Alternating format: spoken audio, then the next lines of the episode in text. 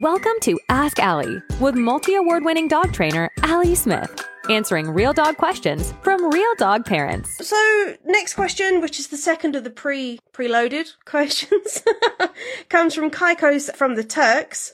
And the question is, what would be my process of introducing a fear reactive dog to a new person in their home?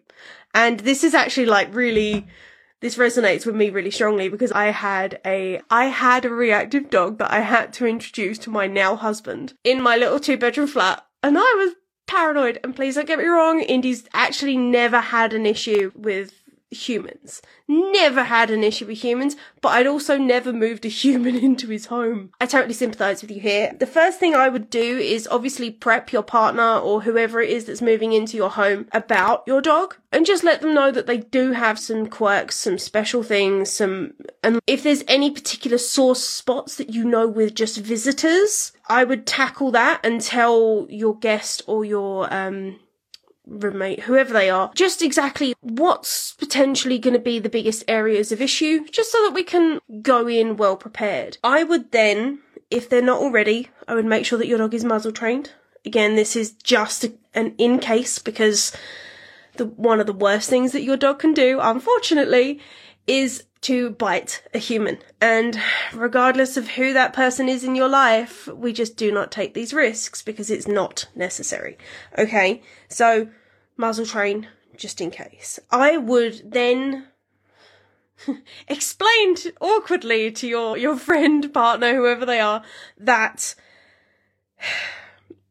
you need some, a piece of their dirty clothes or a part of their laundry and I would just leave it around your house because that then will start introducing the idea that there might be another human living here, that there might be a new smell coming into the, into their world. And it starts just saying that this is a part of your environment. Okay. Um, as softly as we can. I would then ask your, the person that's moving in to join you on some walks, join you on some activities, and see if you can get, even if you want to hire like a private field or something, just somewhere that's neutral outside, like not your dog's safe space. We want somewhere that's like really chilled, hopefully.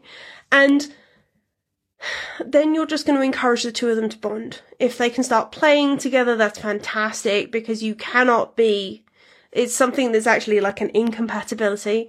You can't be having fun and be scared at the same time. Dogs don't have the roller coaster thing that we do. They can't feel like, I like to refer to them as like complex or compound emotions. So like that fear excitement that you get when you go on a roller coaster.